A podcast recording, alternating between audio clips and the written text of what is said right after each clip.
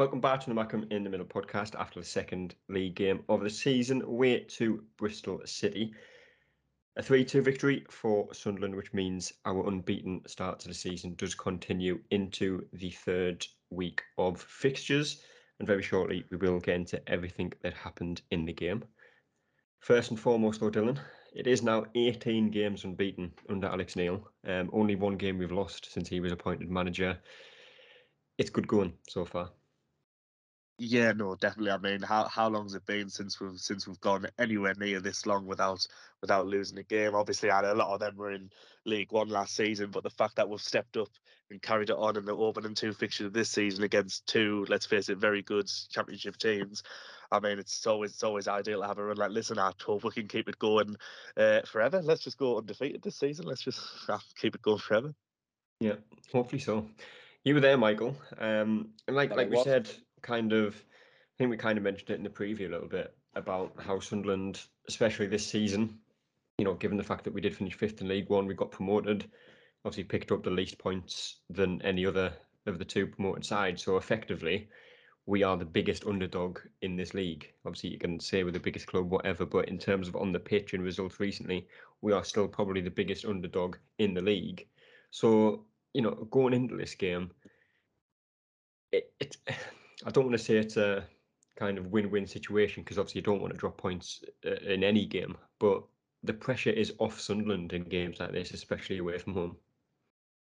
That's going to be the case a lot of the games this season. Like we said on the preview podcast, to be honest, that we're going into 90%, we're going into about, say, 75, 80% of these games as underdogs. The only games that you can really think of that's an exception to that rule is probably Wigan and Rotherham at home, for example. But you know, and yeah, we are with the lowest ranked team going into this season.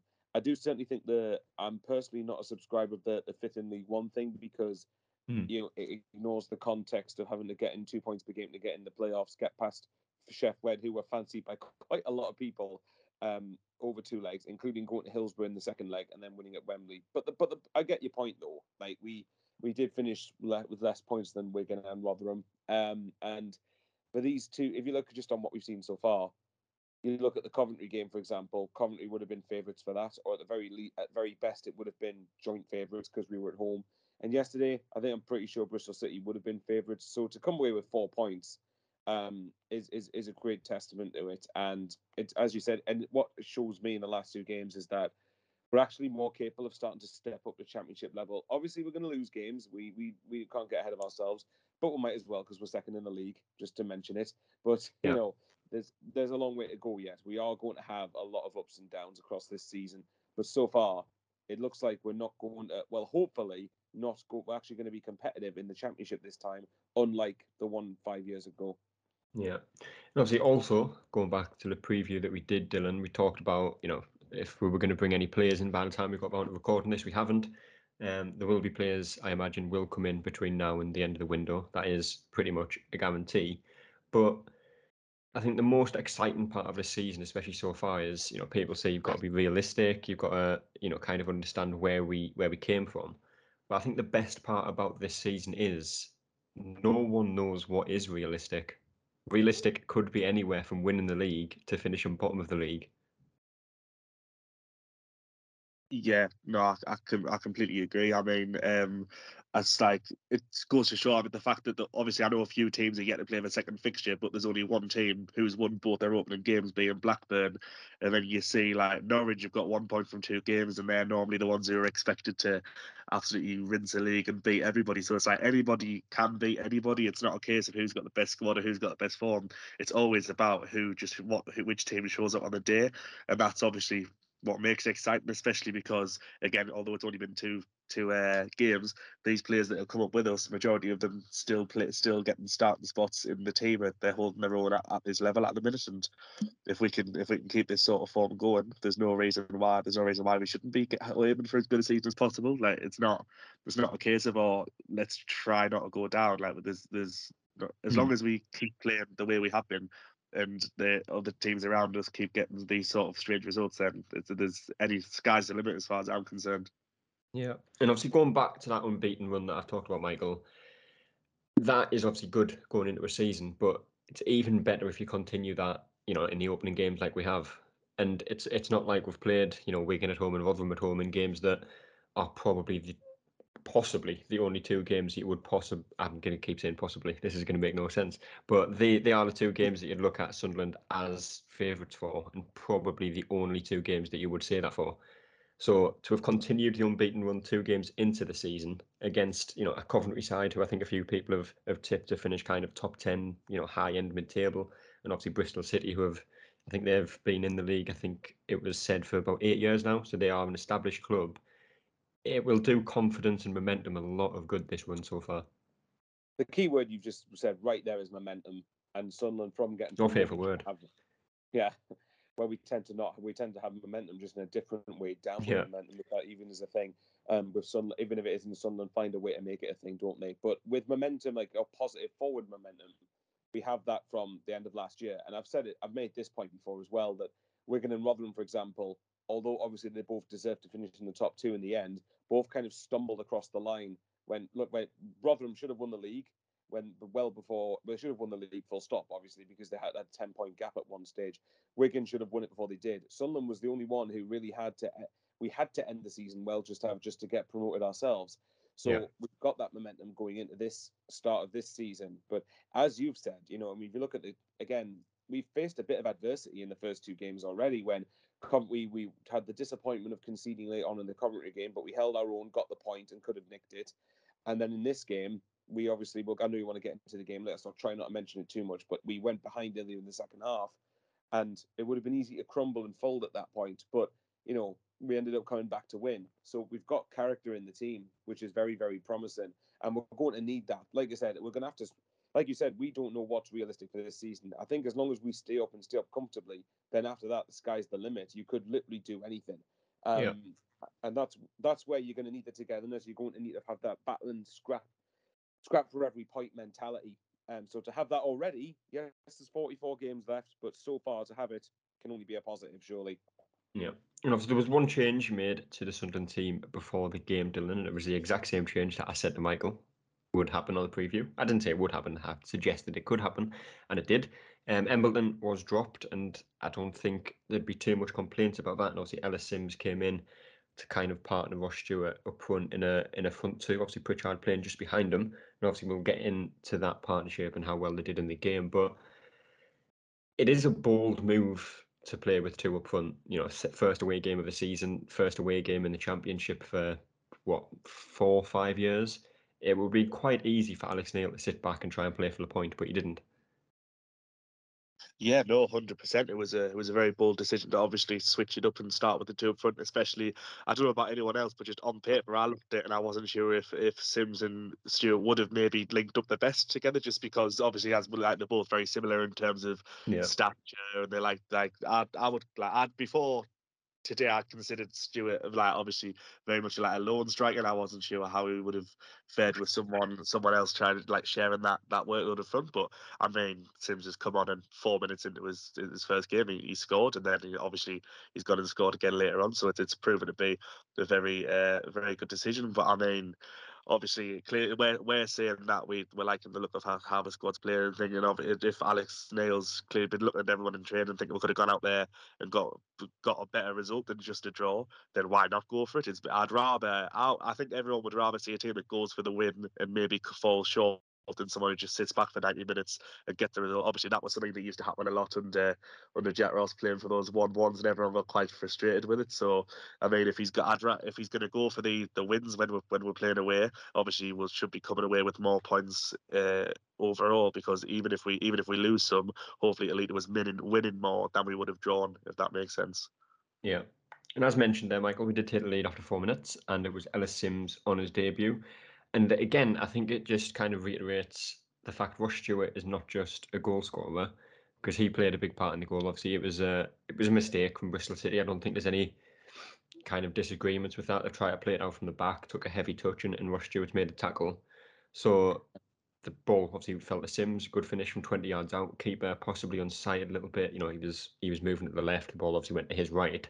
But again, it just shows that the two players that we have up front aren't just there to score goals; they're there to help the rest of the team as well.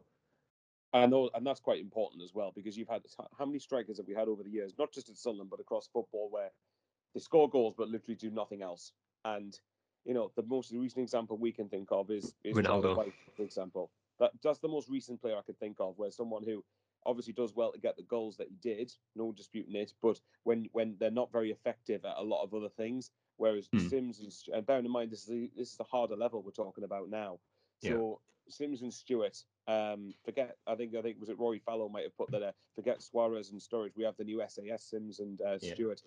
So that's where I'm roll- rolling with that. Like to be fair, but um, you, you look at it. Yeah, the, the first goal. Obviously, the two. It's the two of them had a good partnership with each other, and that and that this is Simms' first minutes. It's not just his first like start. It's his first minutes on the pitch. 'cause I don't think he came on against Coventry, did he? No, he didn't know. No, so this is his this is his first uh, bit of action in the Sunderland shirt. And one thing I liked about them is obviously Ross Stewart. We we already know about Ross Stewart. We know how good he is in terms of off the ball stuff and pressing. Wasn't the most effective at it yesterday, but again, I think he's still adapting to this level, like a lot of the players will be that haven't been here before. Uh, but with Simms in particular, and like I said on the preview, I only watched him play for Blackpool against Oxford in the playoffs. But I think yesterday kind of showed why. While while it's only what one and a bit games that I've watched of him, yesterday he had a lot of the he had a mixture of good attributes where he, he alongside Stewart he was pressing Bristol City. He, he wouldn't let their defense settle all afternoon yesterday. He, he had strength about him. He had the athleticism. He could turn. He has got the pace. He could obviously score. There's there's a lot of key attributes there. And even after even as evident as after the first ten minutes, and this might sound like I'm making uh, rash judgments far too quickly, but I'm rolling with it anyway. Um, after the first ten minutes, I thought this guy's got something about him here, and I think the recruitment team deserve, deserve massive credit for Hmm. bringing someone like Ellis Simms into the club. Bearing in mind as well, weren't was it Huddersfield, Millwall, and Blackpool interested in him, or have I got Yeah. that wrong? I know Blackpool definitely were. Yeah, um, I'm pretty sure I saw Millwall and Huddersfield, but I'm sure anyone listening will correct that um, if I am talking rubbish there. But you know that that looks really promising. And as you said, those they're both not there just to score goals. They're both there to press and help each other out and help the team out. And again, considering some games where we are going to be on much more on the back foot, that's going to be that's going to be more massive than I think people will realise. Yeah. And obviously, like we say, it was a good start for Sunderland Dylan, but it didn't take long before a mistake crept in for Sunderland. And it was about six minutes after the goal that Bristol City did get an equaliser, and it was Weimann who scored the goal. Um, and I actually can't remember who he used to play for, if anyone. Did he play for Derby at one point? I think he might have. Yeah, it was it was one of those sort of teams. 'Cause I, I, was- I was thinking about this the whole of yesterday. Let's have a look. Let's see if I can find it. Hang on. Aston Um, Villa, that's where he was at. Oh yes, no, you're right. And then he was was at Watford then on loan. Derby. um, Derby, yeah, Wolves, and then obviously Bristol City since 2018. Completely off topic, I just couldn't think who he'd played for yesterday, but it was him. he's Got, either way, he got like 20 or 22 goals last year or something, didn't he? So he's a Yeah, he did well, He's, yeah. he's known at this game. Yeah, but it was him that got the equaliser, Dylan. And talking about the game last week, there was you could argue who was at fault for the goal for Coventry. You know, you could look at O'Nien. Could he have, you know, maybe made a foul or, you know, he won the ball? Corry Evans kind of stood there as, as he just glided past him. And obviously, Gooch was there marking Gyökeres before he actually got the shot off. But I don't think there's anyone else you can blame for this goal other than Gooch. Yeah, no, like definitely. As much as obviously I, I like Lynden Gucci, but it is it is very clear when he plays that he's he's not a defender, and obviously he has been effective in that sort of wing back role at points. But whenever he whenever he has a good game, it's always his, his contributions going forward as opposed to his uh, his defensive defensive attributes, and it's it's frustrating, obviously, when when uh, he obviously he'll make a mistake and it'll lead to a goal. I mean, Andy Weimann, as we've been seeing there, he's a, he's an excellent forward, especially for championship level, and you can't afford to sort of leave him and give him that much space to to get a shot off because he'll put it in the back of a net. So that's something. It's something that if I were obviously I'm not the manager, but if I was him, I'd be I'd be looking at that because obviously then we've got maybe more natural defenders like Trai Hume on the bench wondering why they're possibly not getting a chance when they probably do a Hmm. better job defensively, and he hasn't looked ridiculous going forward. Like he hasn't looked bad going forward either. I, I think he's always been solid every time he's played. So, Yeah. but goes very hot and cold for me. Sometimes he's sometimes you need you need him on the pitch because he's just got the he's got the drive and thinking. But I, if if he has a if he's having a stinker early on, he never he never gets gets back into it. And if something something bad happens to him or something decision goes his way that first 10, 15 minutes, he's sort of heads gone for the rest of the match, and it is quite frustrating at times. Yeah. And obviously, we, we got away with it once in the Coventry game, Michael, where, you know, kind of tried to play it out from the back. We made a mistake, and I think it was Conor Chaplin who somehow missed from what must have been about five yards in right in front of goal as well. But again, that goal is just a reminder that if you switch off for a second, especially in the championship, nine times out of ten you will get punished. Well, it's a ruthless lesson that we're going to have to learn. In League One, you get away with a lot of. I think we probably take for granted a bit how in League One we actually got away with probably making mistakes a lot more. Whereas the Championship, the the athleticism, the speed of the play, um, the strength of a lot of the players, the tenacity and the relentlessness of the league. I think it, it's probably, in a way, it's probably good that we're learning this while still pick well, well, obviously yesterday while still picking up a victory. But yes, you know, you're right. We, we there's something that we do have to address and learn from. But again, as I pointed out, I think it is a lot of that is down to the fact that we aren't used to it yet. And I think once we do get used to it, then I think we will start to get better at cutting out those mistakes. But you're right. If you, it's it's a reminder, isn't it, that if you, like you said, as soon as soon as you switch off, in League One, you don't get punished. In the Championship, nine times out of ten, it's a goal. Yeah. Obviously, it was 1 1 at half time, but again, second half, Bristol City took oh, six minutes again from restart that Bristol City scored again. It was Chris Martin this time, Dylan. And again, you know, talking about the first goal, very similar for the second one. This time it's Alex Pritchard who switches off. Uh, the player 1 2, Pritchard doesn't stay with this man, get the ball across goal, and Bristol City take the lead. So again, it's just one of them things that Sunderland do need to look at. I'm sure Alex Neil will be aware of, just cutting out little mistakes and little lapses of concentration. Yeah, definitely. I think obviously something that they'll, they'll be looking at improving is just certain individuals being able being able to keep the man because well, well, all the goals they've conceded so far have been from someone losing a man and then them getting in that space and obviously making us uh, making us pay for it. But obviously you can't like like I know Pritchard's an, an attacking player, but if, if you if you've been tasked with getting on someone, then you've got to make sure that you're at least you're at least within enough proximity to disrupt them should they be able to get a chance off. But mm. he just had he just had to room and, and just put it in, and then obviously we'll find ourselves two one down. Thankfully later on we turned it around, but if come the end of the game that had finished two one, or maybe even if it was a draw, then the, there would have been a lot of criticism going going there. So the ways of the, the, the two lads who uh, who lost their men in the in the lead up to the goals. Yeah. And obviously, like you said, Michael, 2 1 down, it is easy to kind of fall victim to the, obviously the atmosphere, the fact you're losing the game. And, you know, Bristol City, again, they're an established championship club. They are, you know, I think they conceded twice against Hull in the opening game of the fixture, in the opening game of the season, sorry. So they are, you know, susceptible to conceding goals. But even at 2 1 down, there is that sense that you know a bit nervousness could creep in, a little you know again mistakes, lapse of concentration.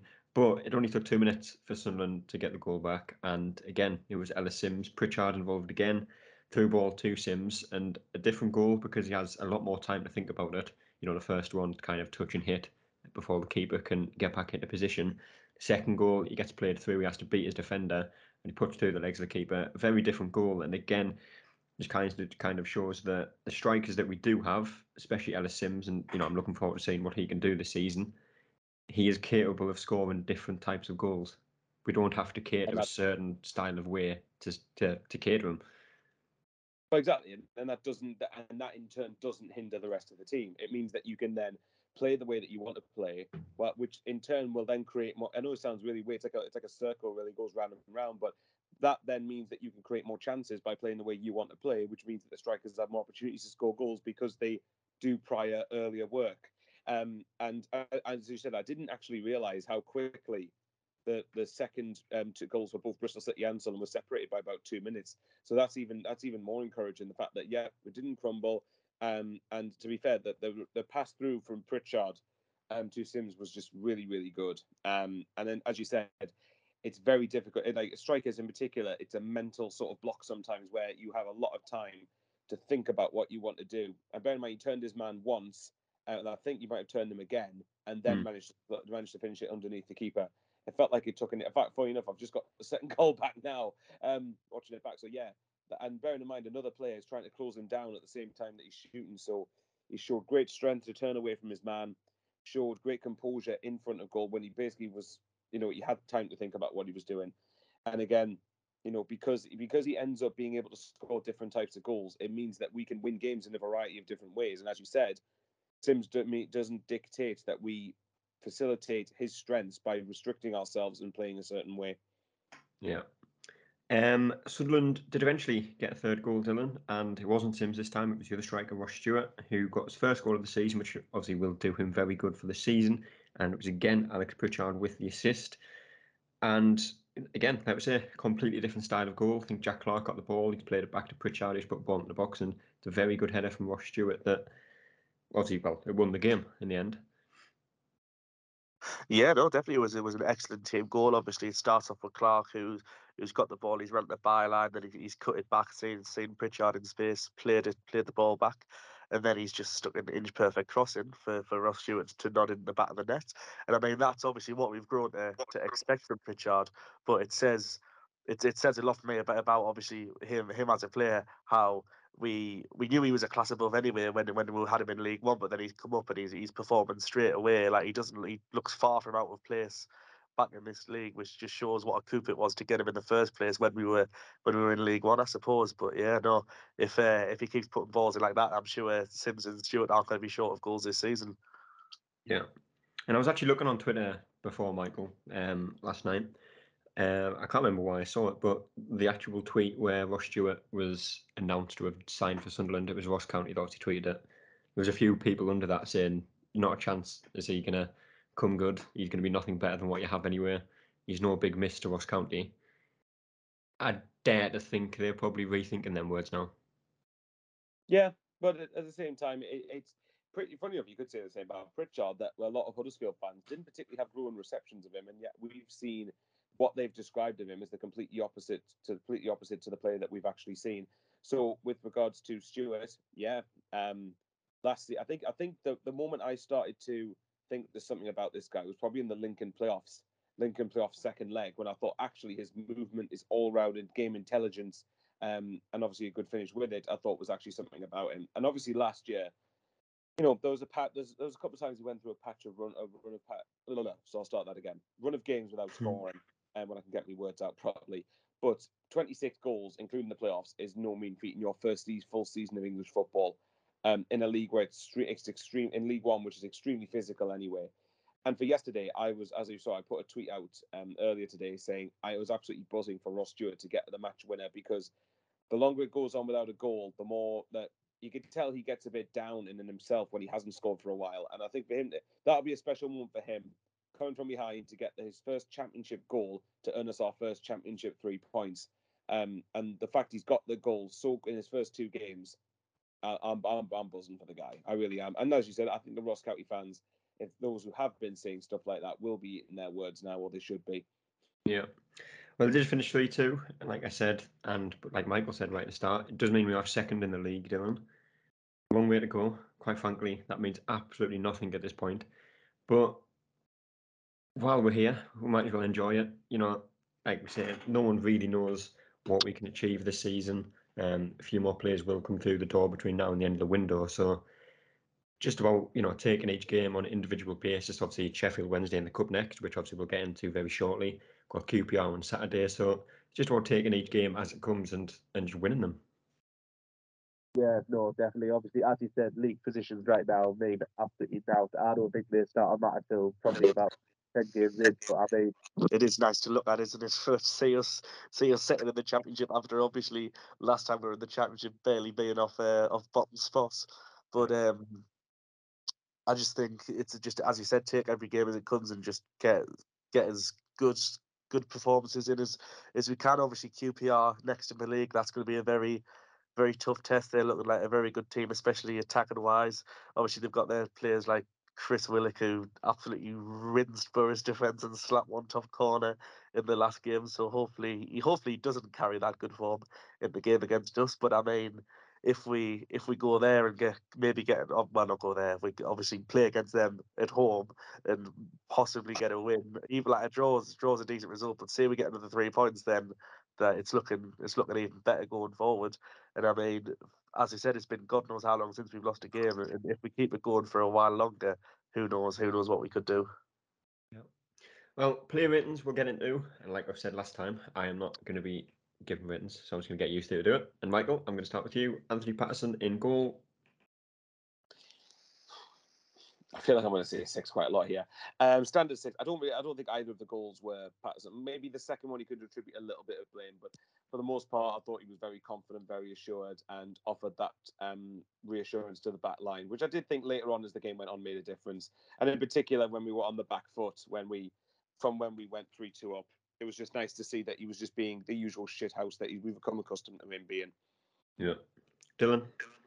Um, well, since Michael was there, I'll, I'll just agree with him. I'll go for six. I think we should, to be honest, I think we should just get him to run through these because I didn't catch catch most of the game. I just saw little bits on my phone and, and the highlights. So let's. It's going to be me giving these ratings. he was there. Bye. Bye. That was ratings. New podcast name. yeah. God. Sorry, Dan. Lin- go on. Lynden Gooch we'll go with next. Um, obviously, like we say, we are kind of putting a lot of the blame on him for the goal. Obviously, it was his man that scored it, Weimann. He's trying to play offside instead of just clearing the ball, which I, I don't really know why he's done that. It's a very, from the position he and Weimann were in at the time the ball was played, seemed very easy to just defend it and, and not take any risk. Because quite frankly, even if he was onside, uh, offside, sorry, you know, the officials in the EFL are just as likely to give it anyway. So he is probably at fault for the goal. I don't think you did too much wrong outside of that, though, Michael. Kyle is going to be listening intently to my rating of Gucci here, isn't he? Um, yeah, yeah, I, I'd still go with the same rating. I would have, I actually thought that Gucci on the whole had a really good game, but I think with the fact he was at fault but directly for the first goal, I think that's probably, I think that's probably got to knock it down to about a six. But otherwise, I thought defensively he was generally very good, and in the second half, I thought he was outstanding personally. Yeah, we'll just rattle through these as quick as we can. Um, I'm trying to think off the top of my head. Dan Ballard on the right side of defence. Obviously, he had a pretty good debut against Coventry. He got a new chant as well, which I'm a fan of. I don't know if you've seen that on Twitter or not. If not, go and have a look. Um, but again, thought he dealt, dealt with you know the attacking threat of Bristol City fairly well. He was strong, won his headers, just a bit of everything really. Um, seven. I, I'm honestly, yes, and I know it sounds weird giving a defender a seven considering we let in two goals, but it, again, I don't attribute either of them really to him. Um, not his particular fault anyway. But again, on the whole, I think, like I said with the Gooch, later on as the game grew on and as we were coming under more pressure, I think his his aerial presence of being able to just clearly head the ball away and just just be a just be a rock in defence, I think was a vital thing. So I'm going to say seven. I'm just in a generous mood. I think the thing is with Ballard as well, he is a no nonsense defender in terms of how strong Yeah. he is. But he's technically he quite puts in. decent as well, isn't he? Yeah, Um, but he can play the ball as well. So he's a no nonsense defender, but a ball playing defender as well. He literally is a bit of everything you want in defence. I think he's quite quick as well. and we got him for two million quid. Yeah. You know, that that's it. Just that's it.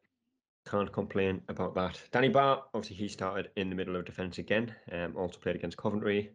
Again, don't think he did anything wrong. Not really at fault for any of the goals. I think it might have went down as a potential Danny Batth own goal, the second one. But you know, like I said on Coventry, it's one of them balls into the box where if he doesn't go for it, it's a tap in anyway. So I don't really think there's much blame on him there. Same rating again. I thought, um, yeah, I thought he actually, I think in the first half there was a couple of really crucial blocks that he was making that I noticed, and again his experience combined with the uh, with the youth of Ballard, I think really helped um in helped us in terms of getting a win yesterday. Yeah. Um, and on obviously making up the final player of the well back three. Obviously, we've already included Gooch, so doesn't really count that. But played on the left side of the back three. Dennis Cirkin. Again, don't think you did anything wrong. Got forward a few times. Yeah, six again. I think there was a couple of people behind me in the first half that were re- well. There was one person who was really slating Cirkin, which I thought was a little bit unwarranted, but that's his opinion. They're all entitled to them. Um, I think the first half Wasn't Adam, was it? Sorry? Wasn't Adam, was it? No, well, it didn't sound like him. Um, anyway, uh, that would have been concerning if he just ch- radically changed voice and then suddenly. But anyway, um, yeah, first half I thought he was. I think a couple of times Bristol City were coming down his side, um, but again, I, again, I'm going to keep repeating myself here. As uh, in the second half, I didn't think he would. I think maybe was. I think maybe um, the attack for the second goal came down his side. Since then, no, I thought in general he was relatively solid enough. Um, so I would probably say a six. Yeah. I'm going to make the bold assumption Dylan's still there, and ask him what do you actually think of Cirkin playing his back three? Because, like I said, he is one of them players that I think, again, you either love him or hate him. He, I don't think he's had any particularly great games for Sunderland since he signed. He hasn't had any particularly bad ones. He's always been one of them steady players, but he is obviously signed as a left back. Alex Neil came in, switched formation. He's been playing as that left-sided centre back. Does that suit him more?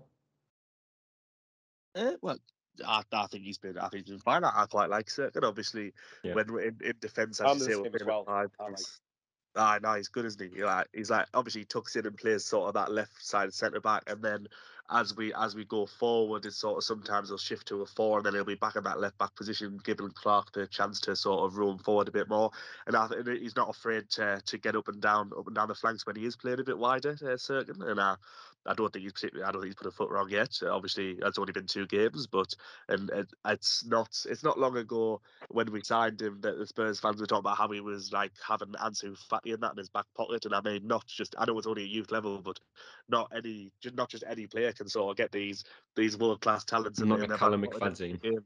Ah, not quite Callum McFadzean. I mean, he should be he should be in the world eleven. Never mind. Never mind. Uh, Spurs Spurs youth team but yeah, no, I think I think there's a lot of potential there, and I just think he should be should be given a chance to prove himself. And until until he does something that warrants maybe losing his spot, then I don't see why anyone should have a problem with him. Yep, I would agree with that. Um, agree more. Left wing back Jack Clarke obviously started there again, and again he's a player that had a few question marks over him from one or two people specifically mentioned no names, Adam. Um, but against Coventry, I thought he was very good. Obviously, you know, gets up and down well. Um, defensively, not the best, but again, he, he's signed as a winger. He's kind of been moved into this wing back position where he hasn't really played too much. So it will take a bit of, you know, a bit of training, a bit of getting used to, and, and kind of adapting to the position. But in terms of when Sunderland had the ball going forward, he was very good and very dangerous. I agree with that completely. Um, I think in the first half it was kind of mixed from him really because there was a couple of times where I felt he got done too easily um, defensively. Saying that though, he made it pretty well. I know it wasn't like on the line literally, but it was a goal line clearance pretty much that he made in the first half.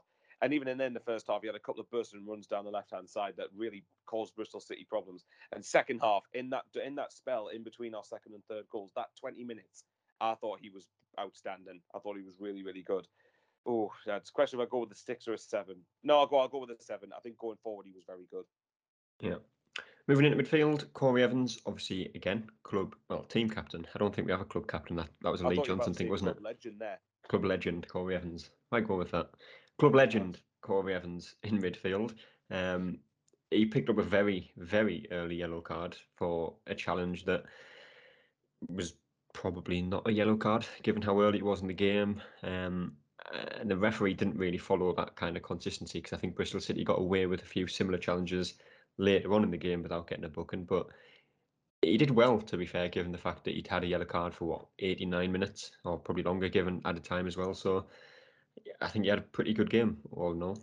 Steady six for me. Um, I think that I think it's. I agree with you on the yellow card thing, but we we I've come to expect nothing less than that from officials in this division. It's just an absolute joke that they that that referee deemed that as a yellow card, certainly as early on in the game as he did. Uh, but yeah, Evans, I thought again was steady. Um, I still have question marks on whether he can play over 46 a 46 game season, and particularly with the first three months being congested to the World Cup, so we need another midfielder in. But I'd like to think the club recognise and know that. So for the time being, I think Evans has I think got overran a bit against Coventry, but yesterday I thought did a bit better. So I'd say six. Yeah. Alongside him was Dan Neil. Obviously, he has played the opening two games of the season. He had a very good pre-season, so I think it's fair to say that he definitely deserved a place in the starting eleven for the opening game against Coventry. Don't think he did too much wrong, so he kept in the team for the away game at Bristol. Don't think he had much impact in the game. Didn't do too much wrong, so I'd imagine I know where this one's going. Well, fair enough. I might go with a five just to be different. Um, I felt Dan Neil. I think it's one of those where I've said actually I think Dan Neil will adapt very well to the championship. I want to make that clear. But I think yesterday some of the passes he was trying was a little bit misplaced, a bit skewed. It, it just I don't know, some things just didn't come off for him. Um, but again, helped do his job towards the end. But I think I think I'm putting a five just by Dan standards because I've seen him have better games. Yeah. So yeah, maybe that wasn't what you saw coming. I didn't go with a six for once. Not quite. I definitely thought a six was coming. Hopefully, I don't think you're going to give one to the final three players I like to think not. But Alex Pritchard obviously got himself two assists. Um, talked about how he probably could have done a little bit better for I think it was Bristol City's second goal where he did lose his man when they played that one two. But again, you know, he, he is an attacking player, a very good attacking player at that. And he definitely showed his quality again and, and showed why he's played championship level for so long in his career. Uh, right, this might shock you. I'm going to go with a nine. For me, yep. Pritchard was the, uh, and I know that. Uh, well, I'm sure we'll get onto this with the man of the match. Everything Sunderland did in that period where we were really dominant was through Pritchard. Pritchard was there was not one area of the pitch where Pritchard didn't wasn't covering himself in. He was basically winning the second balls. He was getting in amongst the battles amongst amongst his uh, against the against the opponents, and he wasn't. He, he was winning them most of the time. And bearing in mind, he's uh, he's up against people who are about probably a foot taller than he is. So he was able to win the battles, get the ball back, and some of the passes he was making in the build up in the build up to some of our attacks, were I thought was really good. And obviously, he gets got two assists, didn't he? He got the match winning assist, which, by the way, yeah. I said that that cross going in for Stewart is just perfection, really is. Uh, maybe maybe I watched a different game to everyone else, but I thought Stewart. I'm sorry, I thought Pritchard in that for that spell alone was a nine. I thought he was I thought he was excellent. Yeah, fair enough. For Stewart, obviously got the winning goal worked hard throughout, got the assist for Ellis Simms's well, Ellis Simms' opening goal and obviously first goal for the club since signing. Did well, did everything we expect Ross Stewart to do, did everything he did in League One, and obviously he has taken it to the next level, which is very good. So, rating for Stewart? Seven. Um, I think I think the, the assist and the goal aside, it, it, didn't have the most impact as much as he personally would have wanted to but I can't not give him a seven at least when he's got an assist and a match-winning goal, can I? So you know, I still lost Ross Stewart. He won't be listening to this, but if you are, I still love you. But seven. Yeah, I hope he is to be honest, because I love him. Don't know oh, if uh, do. don't know if Graham Thorpe would like that. But... If you, you, you question someone who doesn't love Ross Stewart, surely. Yeah, absolutely. And moving on to the final player, obviously bagged himself a brace and was very unlucky not to get a hat trick because I think that Jack Clarke actually played the ball across to him. Like he said in the post-match interview, he did everything right. Everything you'd kind of tell a striker to do in that uh, position. You know, open your body up, play it across goal, keep it low. He did everything you would want him to do, apart from put it back in the back of the net because it was a very good save from Bentley. But other than that, obviously scored the goal after four minutes. Good strike from distance. Obviously good composure to get the second as well. Worked hard proved to be a real handful for defenders, which again, like I say, I'm looking forward to seeing that throughout the season. Hopefully, he does stay fit, and hopefully, based off what we've seen of him so far, he could be out play next season. Hopefully, who knows? But Simms waiting for you, Michael. Nine again. Um, he, he, I can't think of I can't think of someone who's had a better debut than that for a long time. And yes, it's one game. We I've said repeatedly he is not going to be like that every week. But as far as this one game was concerned, what more could you have asked from him? Obviously, the only thing he did, as you said, was he could. It was unlucky not to get a hat trick, but he took his two goals well. Maybe questionable goalkeeping for both of them. You never know, but he took. That's not his problem. He took both goals really well. Good finishes. Showed composure. Showed strength. Showed the right awareness, like in terms of positional awareness. He had the speed. He was able to hold the ball off well. He, he, I'm, I'm just I'm trying hard not to fall in love with him because you know the whole typical don't fall in love with a lone player, but it's going to be especially an Everton lone striker. Yeah, so it seems. I wonder where I wonder where that was what that was a hint for, but um, yeah, yeah. I just I'm I'm really happy with. It. If that's anything to go by, I'm delighted we've got Simms at least for this season. Yeah, man of the match. I think you've made it clear. From now, see, it's a very big toss up between Simms and Pritchard. I'd probably still just go with Pritchard just because I felt felt he was quite unplayable in that 20 minute spell, and I think he was literally he was at the heart of everything we were doing. But if people really disagree with me, and wanted to go with Simms, I wouldn't begrudge it at all. You could make it for me. It's a coin toss between either of them. Yeah, that is totally fair enough. But next match is of course on Wednesday, at home to no away to Sheffield Wednesday. um, just find out, isn't it funny we're playing them on a Wednesday? I was about to say a very fitting game to play, uh, day to play them, yeah. isn't it? Because last fit. season when we played them, I think we played them on every midweek day except a Wednesday, so it yeah. completes the completes this uh, little trend here. It does, and hopefully the games go a very similar way to the well, three of them, not so much the. Uh, I was going to say no, not not the three. not so much the Hillsborough League game, um, but in terms of cup games and cup style fixtures against them. We've done fairly well in the last year, so hopefully we can do that again. But what would you expect to see from Sunderland on Wednesday, Dylan? do you think we will go with a strong team, try and you know go on a cup run like we kind of did last season? Obviously, we knocked out to Arsenal in a game that uh, we lost five one, but it really wasn't a five one defeat. To be honest, it didn't feel like one. Or do we kind of rest, you know, the key players and, and try and push on league wise? Um, well, I mean, obviously, for especially for a League One team, yeah, Sheffield Wednesday have got a very good squad. Obviously, they've signed quite a few arguably Championship quality players over the summer. So I think in order to to guarantee a result, well, not guarantee, but to get have our best chance, we would have to name a strong side. But uh, what people are forgetting is that Patrick Roberts likes to score every time he plays against them. So as long as he's on the pitch, I, I have no worries at all. I've got no worries at all. In fact, I'm going to say it right now. He's going to score a scorpion kick from the halfway line, blindfolded, and then we're going to win 1 0. Any reason like he's wearing a blindfold for this game? Just, just to show off, like just, just to flex on them. Interesting. That would be a very. If that happens, I'm sure you'll regret not putting a bet on that. I, I don't even. I, I don't even think it offers odds on the inevitable. So possibly not. Possibly not. But it, you know, there will be a few players that will probably almost definitely start this game. Michael Patrick Roberts obviously hasn't started the opening two league games. Ellis Simms has only been here a week. Will he play possibly, you know, kind of get up to match sharpness a little bit more than he already is? Elliot Embleton, I'd imagine, will start. Pritchard probably drops to the bench. Matete, um, a few Trai Hume possibly starts. So I imagine there will be quite a bit of rotation, but with even with the squad we have now, presuming that we don't bring any new players in by then, it's still a good squad and a squad that you'd probably expect to beat a League One side. You would think so. This is a good opportunity for these guys to try and stake a claim in the first team because if you think, well, okay, come on, at least make Alex Neil think about it. Um, and I think I think we will make a, I think we will make a number of changes. But even then, even if you put out a second team, it's a second team against a League One team should still be more than competitive enough. And even if we don't go through, at least not get embarrassed or anything. You know, I would I would expect yeah. us to be at least make it a tough game or a tight game one way or another. Yeah.